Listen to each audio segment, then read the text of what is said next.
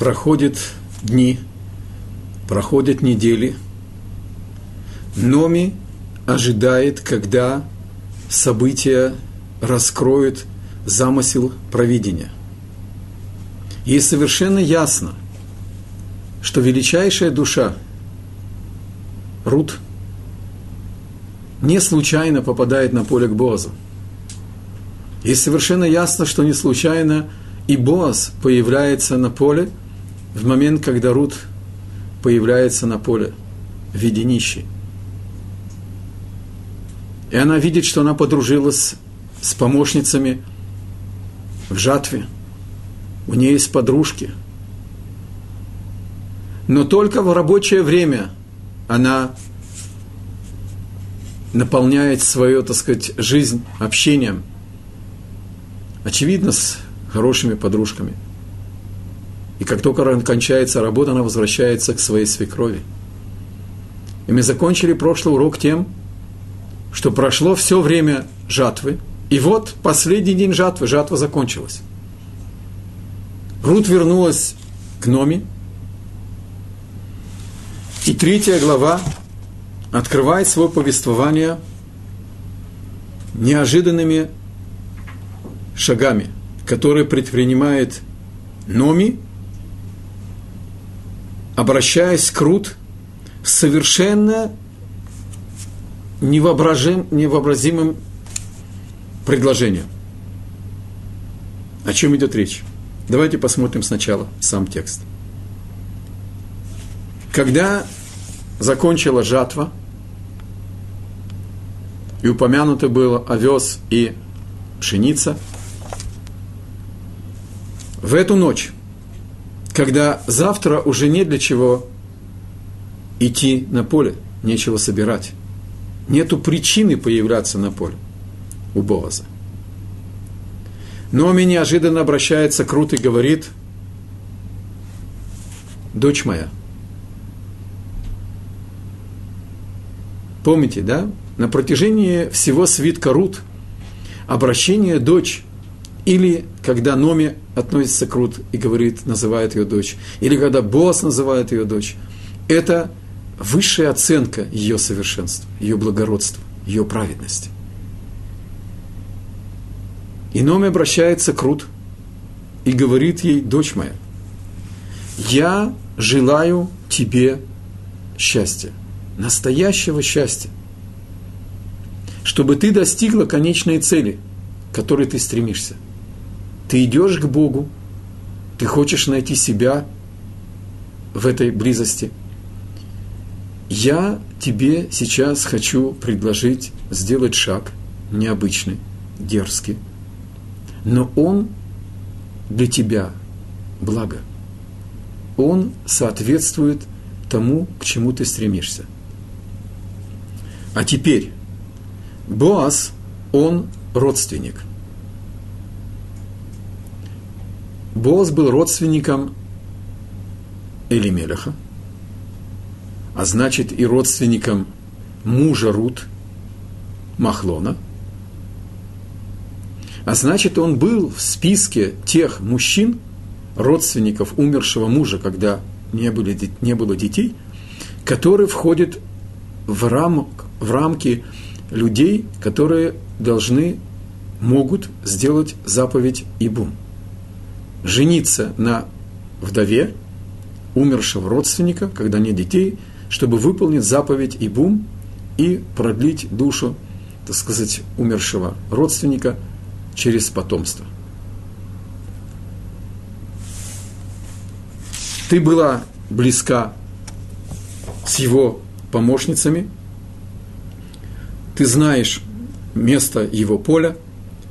Сегодня ночью он остается на гумне, и он будет веять урожай, помойся, нарядись, используй масла, принаре... прикрась себя, одень одежды праздничные и спустись в гумна. и чтобы никто не узнал, что ты пришла на гумна. Подожди, когда закончат все ночную трапезу, улягутся отдыхать, спать, выясни точно место, где спит на гумне Боас, подойди к его ложу, и у его ног ляг, ляжь, и он тебе скажет, что нужно делать. Приди, скажи ему, что ты Явама, что ты по законам Торы вдова его родственника, и он входит в рамки заповеди продлить душу, имя умершего мужа.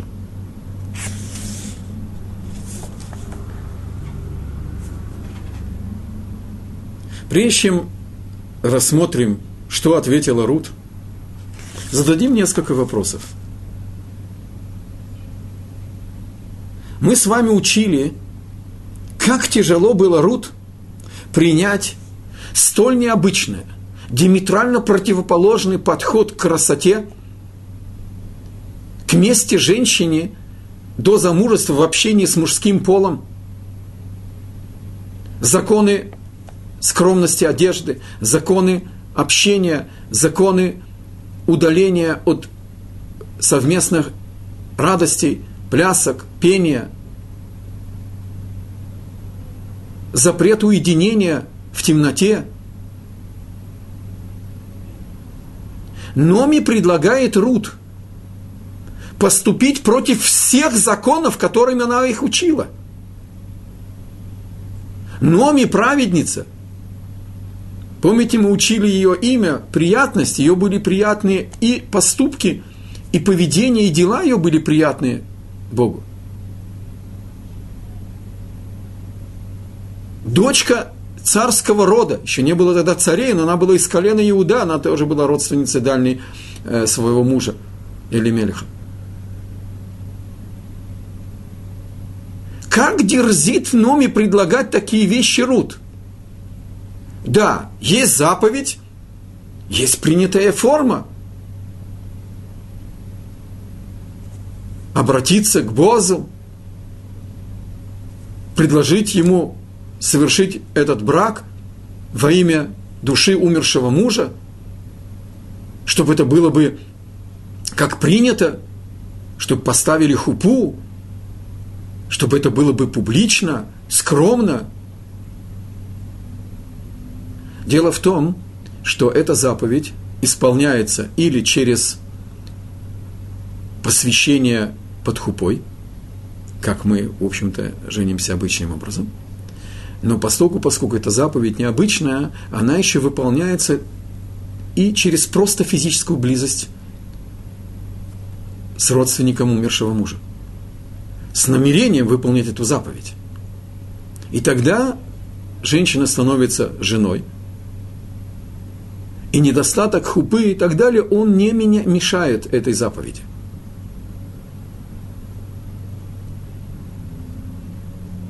Но даже если этим путем совершить эту заповедь, но не нарушая все запреты уединения, мало того, что это было против всех законов Галахи. Рут спрашивает Номи – что будет со мной? Во-первых, ночью появляться вне города опасно для честь, чести женщин. А если кто-то разглядит, что на гумне появилась женщина, это ставит под риск имя Боаза – Пойди потом и объясни людям, что это, оказывается, связано с заповедью продлить имя умершего родственника. Мы с вами учили, что босс несколько раз предупреждает своих жнецов, чтобы они не обижали Рут. Рут молодая, сорокалетняя женщина. В то время жили более ста лет, и поэтому это была действительно молодая женщина – красивой не только душой. Как Номи такие вещи предлагают? Откуда у Номи эта святая дерзость? А она вначале, мы учили этот первый стих, она говорит, я знаю, что я советую тебе выполнить шаг, совершить шаг к твоей цели. Что и тавлах, что тебе будет тов. Тов – это конечная цель. А минуха – это гармония. Ты выполнишь предназначение своей жизни.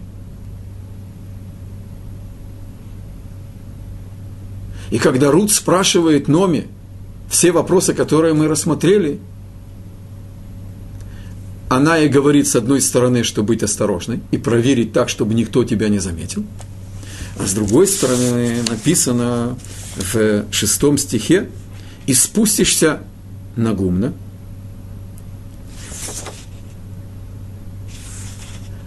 а слово «спустишься» написано в «ярадати». Мы читаем, когда чтец читает свиток Рут, мы читаем «Ваярадет». Она сказала, Рут, в женском роде ты спустишься. А написано с Ют «Ярад ти», что означает «я спусти, спущусь». Ответила Номи Рут. Все твои опасения, что Боас может тебя проклясть за такую дерзость, прийти на гумна и быть э, на ложе у главы поколения? Можно же убить не только э, ножом, можно убить имя человека. А проклятие праведника – это действие, это страшная вещь. И она говорит, я спущу с тобой. Все мои заслуги, они будут громоотводом они будут щитом. И я тебя прошу послушаться меня и сделать то, что я тебе говорю. А все опасности я беру на себя.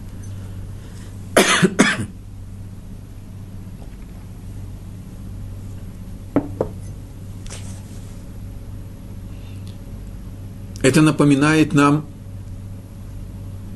диалог между нашей проматерью Ривка и ее младшим сыном Яковом. Когда наша проматерь Ривка увидела, что Эйсав, близнец, первенец, родился первым, обманул отца Ицхака и вкрался к нему в доверие, кормя его дичью, спрашивая его вопросы аллахические, как будто он праведник. Хотел этим обманом украсть благословение, будучи недостойным получить его – и продолжить путь отца. Ривка заставляет Якова пойти и обмануть обманщика. И когда Яков говорит, папа меня различит, я без волосяного покрова, Ривка говорит, на меня проклятие. Я буду громоотводом. Но это только часть ответа на все наши вопросы – так где же секрет святой дерзости Номи? Как она дерзнула подумать о таком шаге? И послать Рут к Боазу и сообщить ему, что он Гоэль, что он родственник, который должен продлить имя умершего родственника, мужа Рут Махлона – и что он должен сделать эту заповедь. И что Рут принимает это на себя. Давайте посмотрим на доску и попробуем ответить на наш вопрос.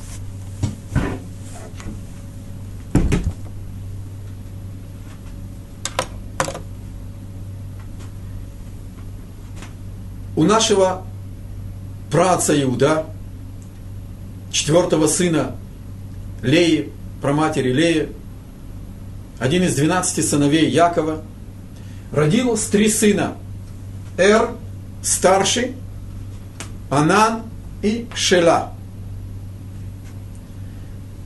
выбрал Иуда своему старшему сыну праведную женщину в жены Тамар, дочку Коина, служителя Богу. Он был недостойным перед Богом, и Бог забрал Эра, и он умер. Постоку, поскольку между Эром и Тамар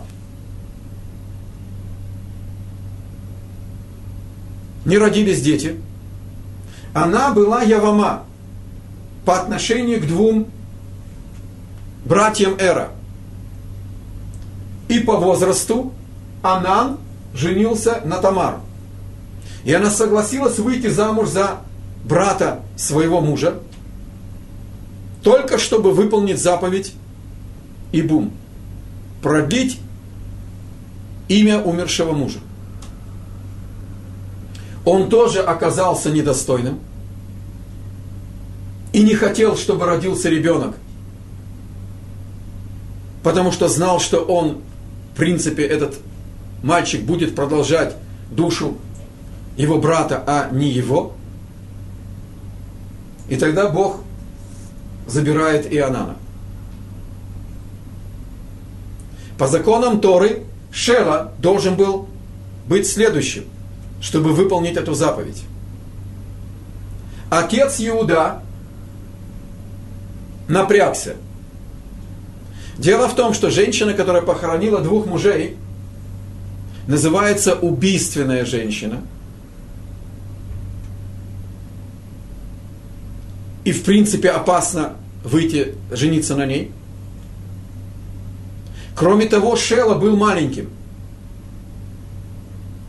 Пришла Тамар к Иуде, к отцу, и сказала, я готова ждать, пока Шела вырастет,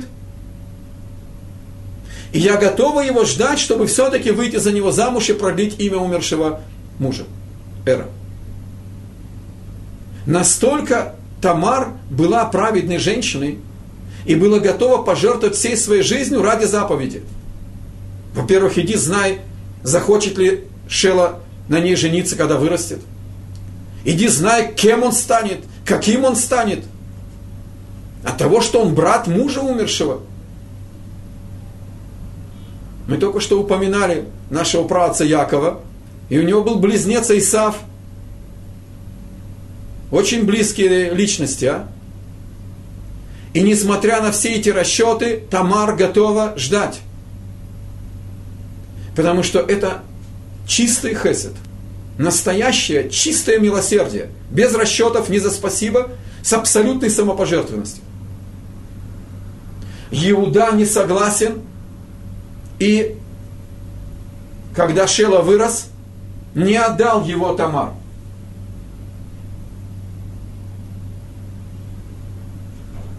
Тамар решительно. И она дерзит.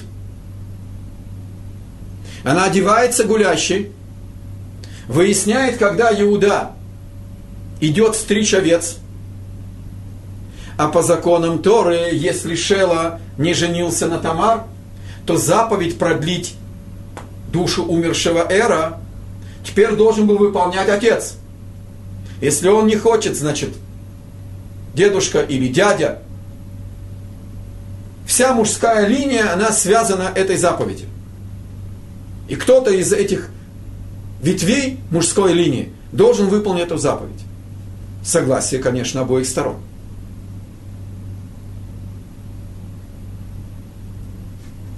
И Тамар ставит шатер. Так тогда были эти известные заведения с известной лампой, с известным цветом. И послушайте внимательно. Бог лишает нашего праца Иуда свободы выбора. Образно говоря, берет Иуда за шкирку и заводит в шатер к Тамар – и заставляет его выполнить заповедь продления имени умершего сына. И из этой близости рождается Боаз. Я опускаю нерелевантные детали для нашего рассмотрения. Поскольку, поскольку супружеская близость в темноте, Иуда не знал, что это его невестка. По другому комментарию, она была столь скромна, что никогда не открывала своего лица, только мужу. И на людях она значит, была скромной, и он не знал, как она выглядит. И она не рассказала ему, от кого забеременела. И когда через три месяца уже нельзя было скрывать, и всем стало ясно, что Тамар, она, дочка Коина, вдова, вдруг забеременела, забеременела, а это означало блуд, это означало, что ей полагалась смертная казнь. И она готова умереть и не оскорблять чести Иуда. Она только взяла с него залог, чтобы разыграть до конца спектакль, что она гулящая, и взяла у него печатку, кольцо с печаткой и, значит, посох, и она послала к Иуда и сказала, хозяин этих вещей, он отец ребенка. И тогда Иуда, глава 12 колен Израиля, встает и признается и говорит, она правее меня. Она оказалась права. Он понял, что Бог его укорил этим поступком и заставил его выполнить заповедь, которую он не хотел выполнять. Иуда не хотел отдать Шела Тамар, как положено. Когда Шела вырос, должен был сам выполнить эту заповедь, без папы уже, он тоже не захотел. Бог выполняет свой замысел другим путем и заставляет Иуда войти к Тамар без его ведома, без свободы выбора. И рождается Боаз по цепочке через несколько поколений. Номи научилась этой святой дерзости у Тамар –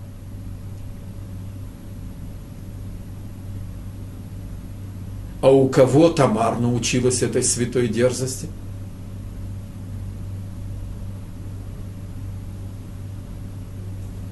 У родителей Рут, прародителей Рут. Давайте посмотрим на следующую часть нашей схемы. Рут Мавитянка.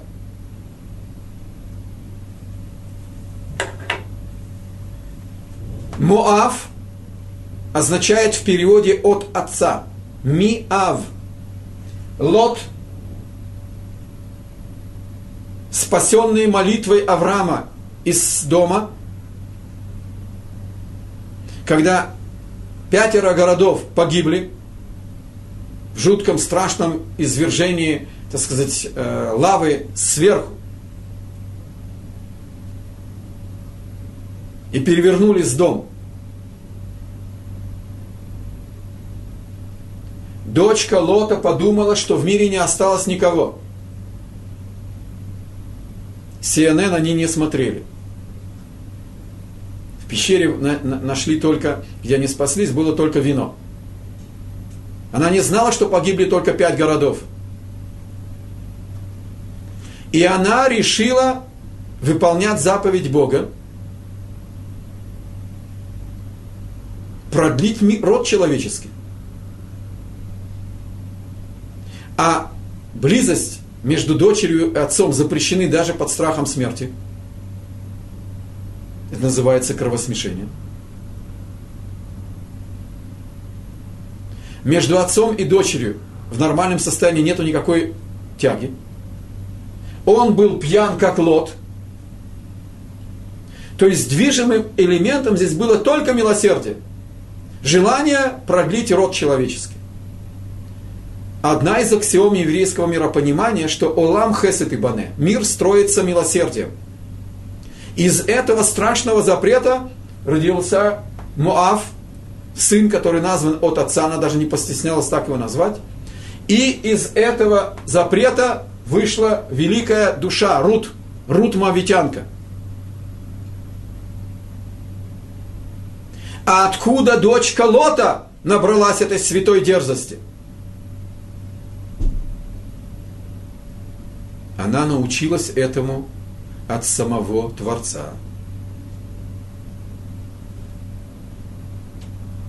Когда Бог создал первую пару, Адама и Еву. Они взошли на ложе и сошли семеро. Не пытайтесь это воображать. Ева не, носила под сердцем Каина или Авеля. Девять месяцев. Тело первого человека и первой женщины было создано бессмертным. Не пытайтесь это воображать. Мы не представляем себе, как это было до греха. И поэтому продление рода шло иным образом.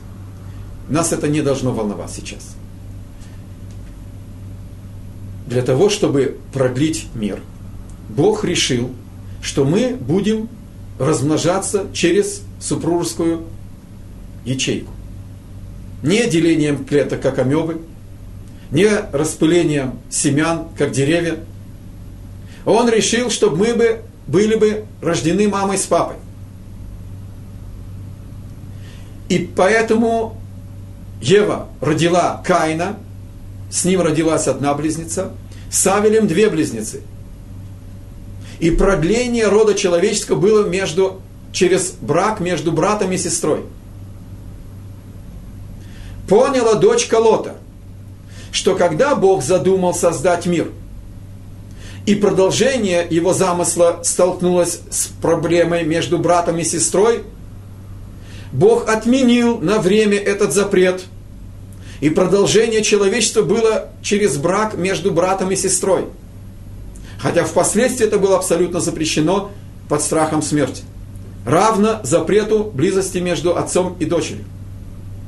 Поняла дочка Лота, что если мир уничтожен и нужно его спасти, она училась у самого Творца – что в безвы, безвыходной ситуации можно поступиться запретом, когда намерения абсолютно искренни, и они лишь построить мир. И ничего личного здесь нету.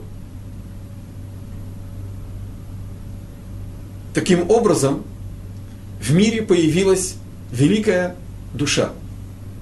Рут –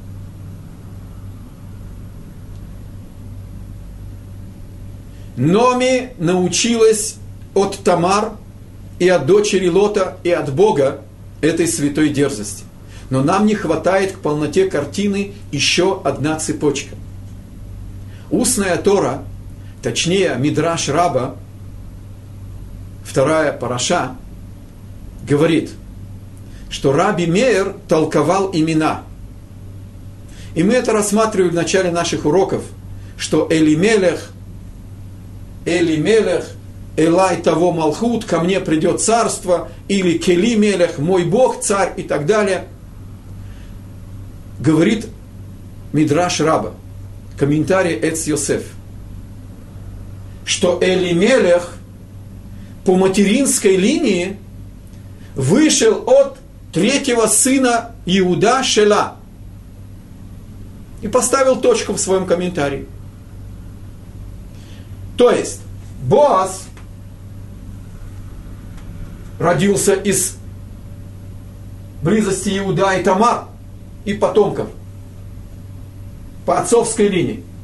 Шила тоже потомок Иуда. А Элимелех, конечно, из колена Иуда. Но по материнской линии он произошел не от Иуда, а от Шела материнская основа – это суд. Женское начало – это правосудие. И я предлагаю вам свой комментарий этого короткого, короткой строки в Мидраш Раба, что Элимелех, он произошел по материнской линии ведет свое начало от Шела. Я повторяю, это мой комментарий. Шела был Явам Шелтамар. Шела, третий сын Иуда, был Явам Тамар, невестки. Потому что был братом умершего мужа. И он должен был продлить имя умершего брата Эра по этой схеме. Но он не захотел – и Шейла не женился на Тамар. Устроил свою жизнь по-своему. Проявил черствость сердца. Это называется царут айн. Буквально это узость взгляда. Взгляд – это как бы миропонимание. Как бывает жадность сердца, есть жадность глаз. То есть у него не было места милосердия. Бог взял эту черствость души, этот взгляд эгоистичный, направленный на себя, и вывел из Шела через женское начало, что является судом, не хотел Шела исправляться, когда вырос, не хотел жениться на Тамар, вывел из него Бог Элимелеха, главу падшего поколения, и испытал его испытанием исправить черствость души своего предка, Шела. И Элимелех должен был не отчаиваться от еврейского народа и остаться на тонущем корабле. И проявить милосердие со своим поколением. Не проявил. Уходит в изгнание. И приводит с собой в изгнание своего сына Махлона. Пал изменил своему предназначению, наказан Богом и погибает в изгнании. И своим падением приводит своего сына Махлона в Муав, и тот женится на Рут, Моавитянке. Элимелех, который не хотел выполнить свое предназначение, как его предок Шела не хотел выполнить свое предназначение – как Иуда не хотел выполнить свое предназначение и продлить имя умершего мужа Тамар, Бог заставил Иуда и привел его к Тамар, и родился Боаз. Бог взял от Шела Элимелеха, и через его падение, и через трагедию его сына Махлона сделал Рут, Явамашил Боаз. Потому что Боаз родственник Махлона, Рут вдова, имя умершего мужа должен продлить в частности Боас. Не хотел Шела прямым образом выполнить волю Бога и жениться на Тамар? Через много поколений Бог заставляет его потомков служить Богу, и замысел Бога осуществляется. И Рут встречается с Бозом в качестве Явама, в качестве жены умершего родственника.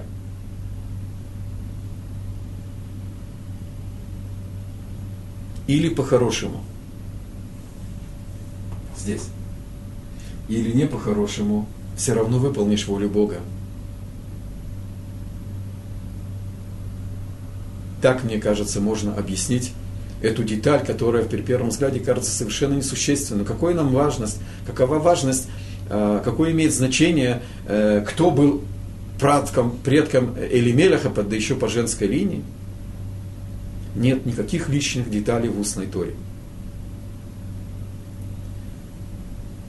Номи поняла,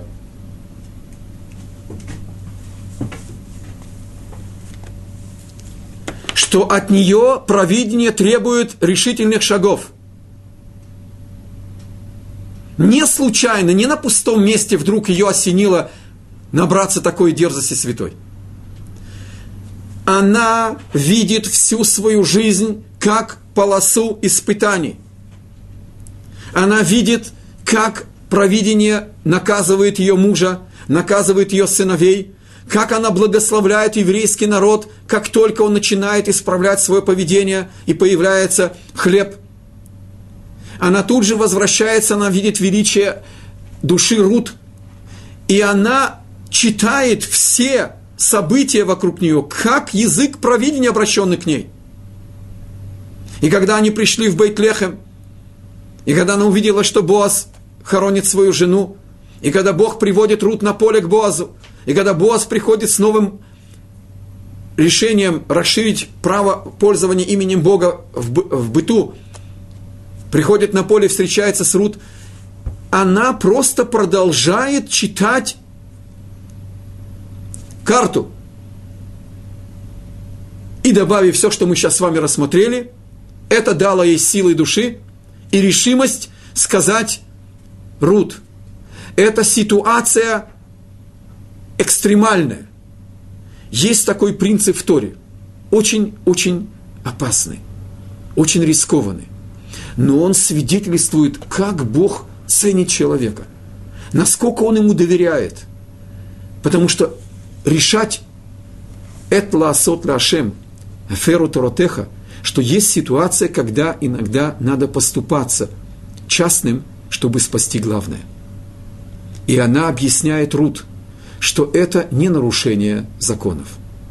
Просто в этой ситуации эти законы нерелевантны, они на время отменяются, и она должна поступить непринятым образом, чтобы выполнить волю Бога чтобы построить ветвь души умершего мужа, и этим бескорыстным, безрасчетливым милосердием реализовать себя в этом мире. И тогда Номи говорит, Слиха Рут говорит –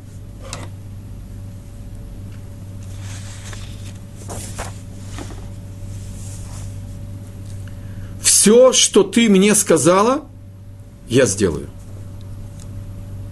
Рут полностью доверяет Номи, как до сих пор шла за ней, как до сих пор хотела прилепиться к Богу через близость с ней, через учебу от нее. Она и в этом страшном испытании, в момент, когда ее учитель представляет ей мнение Бога, абсолютно отрицающее все, что она от имени этого же Бога говорила ей раньше. Без вопросов. Лишних без вопросов. Спросила, мы говорили, что будет опасность. И она сказала эту фразу, запомните ее, пожалуйста – все, что ты мне сказала, я сделаю. Мы ее потом увидим в продолжении, в тексте. Из уст Боаза. Боаз скажет Рут, все, что ты мне говоришь, я сделаю. И это понятно, что не случайно. Но пока Рут еще ничего не знает, и она только приняла на себя эту страшную, эту страшную рискованную, абсолютно непонятную, иррациональную миссию движимая доверием Номи, своей чистой верой и желанием служить Богу и выполнить эту необычную заповедь. И спустилась в Гумна, мы в шестой стих читаем, и сделала все, как ей приказала ее свекровь. Седьмой стих говорит, что Боас к вечеру поел, выпил и и таф либо. Это шифр. И таф либо его сердце стало удовлетворенным. Объясняет устная Тора. Слово «тов» – синоним Торы. После ужина он учил Тору. Есть особые значимость изучения Тора именно с заходом солнца, силы отрицательные получают право больше владеть миром, и поэтому их нужно нейтрализовать особой, особым изучением Торы. Тов, Мацатов, Маца Иша, Мацатов, пророк Соломон говорит от имени Бога, что Тов – это жена. Второй комментарий говорит, что Боз молится Богу и просит Ему – его, удостоить его жены. Потому что человек без жены несовершенен, а он ищет совершенство. Это называется Тов. Третий комментарий говорит, что он угощался сладким. Поджаренные пшеничные зерна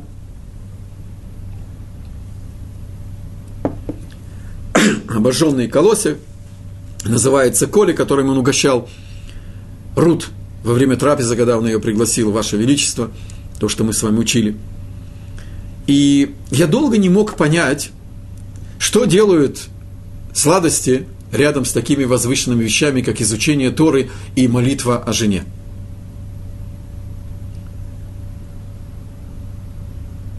Кстати, еврейская традиция не ставит возрастной барьер в создании семьи. В любом возрасте человек должен построить семью. И, к сожалению, наше прежнее воспитание нам мешает принять это мировоззрение. Многие женщины, особенно женщины, в возрасте после 40 живут ради детей, ради родителей, ради идеалов и считают, что уже создавать семью поздно, или потом, когда мы выдаем замуж дочерей, женим сыновей.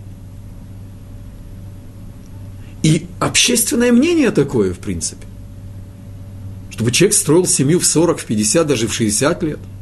Бозу было 80 лет по одному из комментариев никогда не поздно достигнуть совершенства.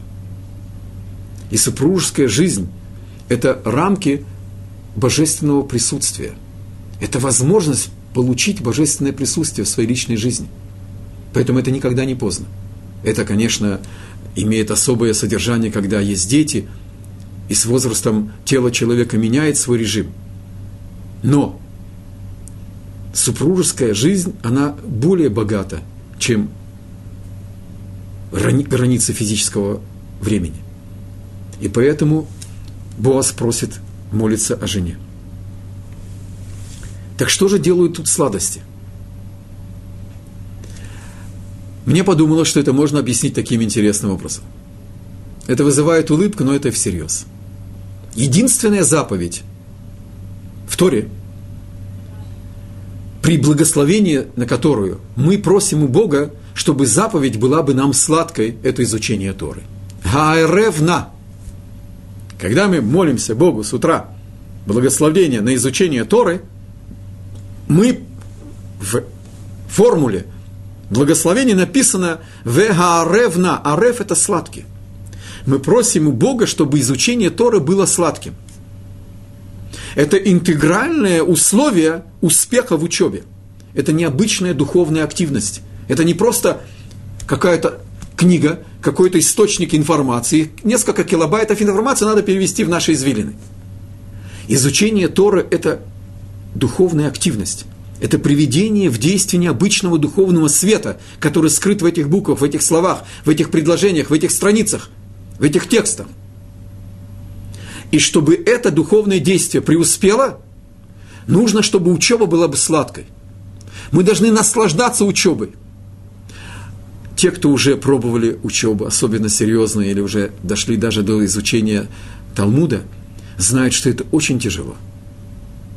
И может быть, нам Мидраш Раба, устная Тора говорит, что Боас начинал учебу с конфеты. Тогда это были конфеты, да? Чтобы учеба была сладкой. Потом придет сладость учебы. Но чтобы выполнить эту заповедь, он добавил сладости. Это мой комментарий. И все это наблюдает Рут в тайне, никто ее не заметил. Она выполнила все предостережения, которые свекровь ей передала. И он пошел на краю гумна, расположился на ложе, не в особом доме, не на особой кровати, как мы с вами видели, что его трапеза была лепешка с уксусом. Он неформально близок к народу. Он присутствует на жатве, потому что все, что у человека есть, даже главы, у главы поколения, это от Бога. И сказано, что достояние праведника, оно ему очень дорого. Он за него переживает – когда Яков, пратец Яков, получил указание вернуться в Израиль, и он переправил через реку Ябок всю свою семью, он возвращается за, ну скажем, на нашем языке, за пустыми бутылками. Гроши оставь. Нет. Если Бог дал мне и стада, а у него было большое богатство, и недвижимое имущество, и пустые бутылки, их тоже нельзя выбрасывать. Они часть средств служения Богу. И Боас, он находится со жнецами, он присматривает, и, как раньше, он заботился, чтобы не обижали бедных, также он заботится, чтобы не было бы воровства его урожая. И он идет спать. Она пришла к нему на ложе и расположилась у его ног. Давайте добавим небольшой каббалистический комментарий в той мере, насколько можно касаться каббалы с людьми непосвященными. А, Рут, она представляет собой начало, и Боас тоже представляет собой определенное начало. И Боас, он представляет собой гвура. Это обладание, самообладание, абсолютная власть над своими силами души. А Рут – есот. Так фундамент. Фундамент должен быть у ног того, на что на фундаменте строится что-то. Поэтому фундамент должен быть у ног, у начала. Поэтому здесь сказано, что она легла у ног его – на ложе. И было в полночь. В Танахе полночь – это особое время. Не случайно. Бог установил в этом мире порядок. Днем превалируют силы совершенства, ночью силы отрицательные имеют большую власть. И человек должен днем усилить силы совершенства и отменить силу зла, а ночью лишить власти силы зла и поставить их на службу. Только силы отрицательные получают, превалируют с заходом солнца до полночи. Только полночь не по нашим часам, а временная полночь, с захода солнца до восхода. В полночь меняется режим, и начинается рассвет духовный. В полночь временную силы света начинают восходить. Начинается духовный рассвет. Еще до восхода солнца далеко. Но полночь – это начало пробивания первых лучей света духовного. И поэтому и выход из Египта начался в полночь. И эта роковая ночь приходит к своему кульминационному моменту в полночь в полночь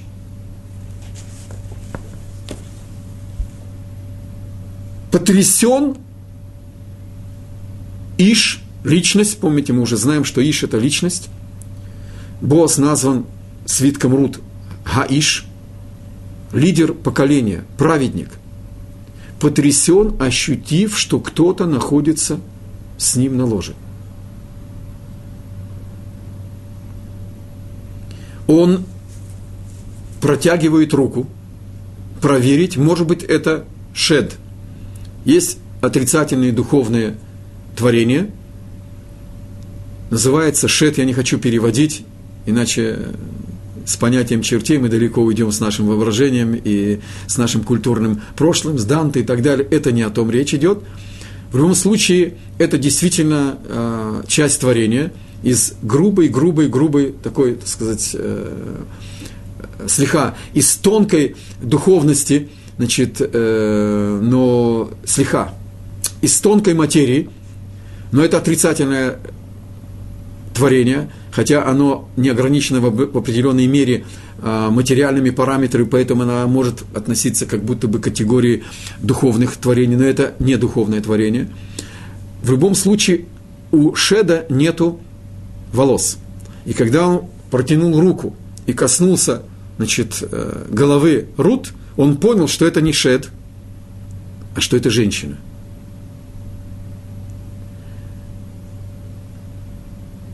Не нужно большого воображения представить, какой шторм чувств охватил душу праведника. Ведь это было дерзостью, это было покушением на его жизнь, на его имя. Это было покушение на его суть. И первый порыв мог быть проклятием. Какая дерзость! Какое коварство! Какая жестокость! Прийти и убить имя человека? Но праведник не действует эмоционально. И именно в, во время шторма чувств он гибор, гвура. Боас, помните, Оз – это дерзость, это могущество. Он всей своими силами сдерживается, не дает своим эмоциям прорваться – не действует, а спрашивает, кто ты. И это спасло Рут.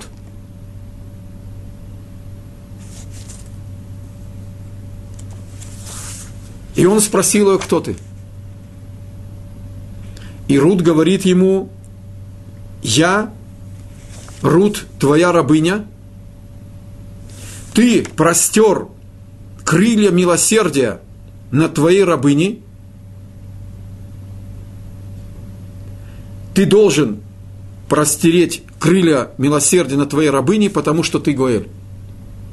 Ты я вам, ты родственник моего умершего мужа, я не покушаюсь на твое имя, я не покушаюсь на твою честь, я не дерзкая, я не наглая, я не действую по принципам всепозволенности, не дай Бог. Я пришла от имени заповеди. Ты, Гоэль, ты избавитель, и я готова быть твоей женой, чтобы выполнить заповедь, заповедь Бога.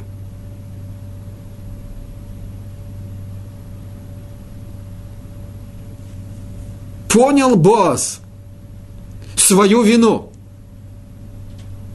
Понял Боас, что Номи ждала от него этого шага. Все недели урожая – не расшифровал Босс язык провидения, не понял до конца, что Бог не случайно привел эту великую нееврейскую душу к нему на поле. И не случайно они встретились, и не случайно он о ней заботится. Так тактично, чтобы не обижать свою родственницу Номи, и не посылает ей напрямую там большую сумму денег, а уважает ее путь – что она выбрала ниществовать и быть независимой. Понимает босс, насколько Номи права и насколько велика Рут, которая мало того, что все, что она сейчас сделала, сейчас он это все и скажет, начиная с ее самопожертвованности и преданности своей свекрови – и то, что она оставила, она готова рисковать своей честью, своей жизнью. Ее могли бы побить там камнями за такую дерзость. Прийти и ранить честь главы поколения. Он мог бы ее проклясть. Ее могли бы обидеть по пути на поле. Ничего не останавливает эту великую душу в служении Богу. Абсолютная самопожертвованность. И он потрясен. И он ей говорит, благословенна ты перед Богом, дочь моя. Все милосердия, все величайшие искренние действия милосердия, которые ты совершила, последнее выше всех. Ты, поясним это место немножко, оставила отца и мать не просто отца, а мать. царя, свое царское положение, свое прошлое, настоящее и свое будущее. Оставила свой народ. Идешь к народу, который далеко не привлекателен. Выбрала принять еврейство. Живешь, нищенствуешь. Жалеешь честь своей свекрови. Рискуешь своей честью, своей жизнью. Ради души умершего мужа. Он и спасибо не скажет. Не может. И ты выбираешь судьбу выйти замуж за пожилого человека. Ты можешь устроить свою личную жизнь, сделав гиюр, ты теперь можешь выбрать любого еврея, молодого, с будущим, с положением. Талмуд утверждает, что для женщины действительно возраст мужа критичен. И женщина выберет молодого человека, даже менее именитого, чем старца –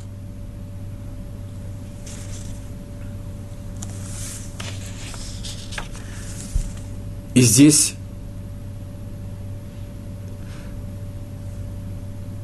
молния поражает ночь.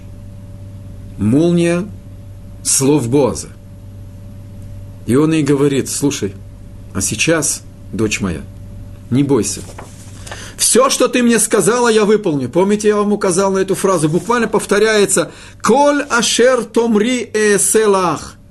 Так сказала Рут Номи, и так говорит теперь ей Боаз, все, что ты от меня требуешь, я сделаю.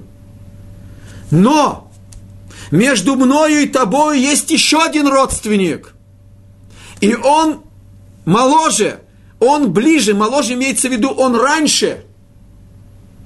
Заповедь продлить имя умершего мужа сначала принадлежит ему. И если он откажется, тогда я готов жениться на тебе во имя этой заповеди. Мы могли бы заподозрить труд. 80 плюс, есть еще комментарий, что ему было 400 лет, неважно, тогда были долгожители. Может быть, все-таки у Рут был расчет. Старец, не старец, глава поколения. Может быть, она все-таки действовала с расчетом.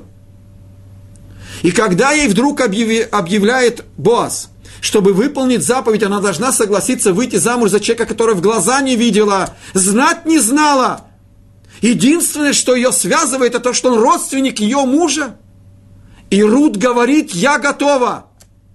Вот здесь родился Машех.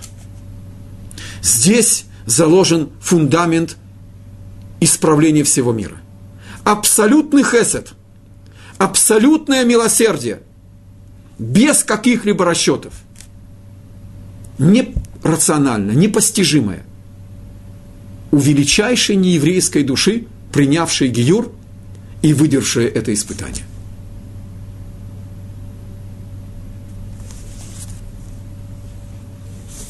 Босс говорит ей остаться, чтобы к рассвету вернуться в город. Не полагается на судьбу, рискует своей честью, рискует своим именем и провожает ее при, при первых же значит, полосках света, когда можно было найти дорогу, он ее провожает до города. Рискуя, что их встретят, рискуя, что зубоскальство убьет его имя, и никому невозможно было ничего объяснить, никто бы ничего не, ничему бы не поверил. Но Боас действует как праведник.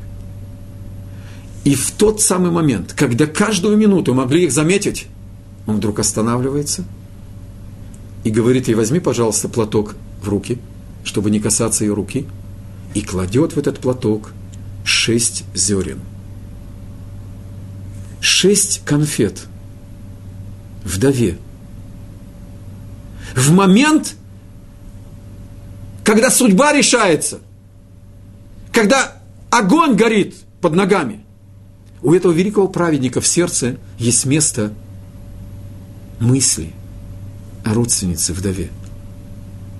Знак внимания, тепла. Я помню о тебе.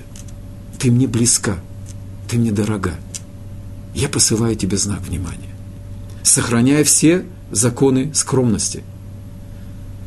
И эти шесть зерен, они приходят вместе с Рут, которого, которую Бог сопровождал, рискуя своей честью, и рассказывает Номи о том, что произошло. Шесть зерен – это намек на шесть величайших потомков от Рут, которые вышли царь Давид, царь Соломон, Хискияу. Но об этом мы поговорим уже на следующем уроке. Мы с вами рассмотрели секрет святой дерзости Номи, которая учила это у Тамар, Тамар у дочери Лота, а дочери Лота у самого Творца. Мы учили о праведности Боаза и Рут –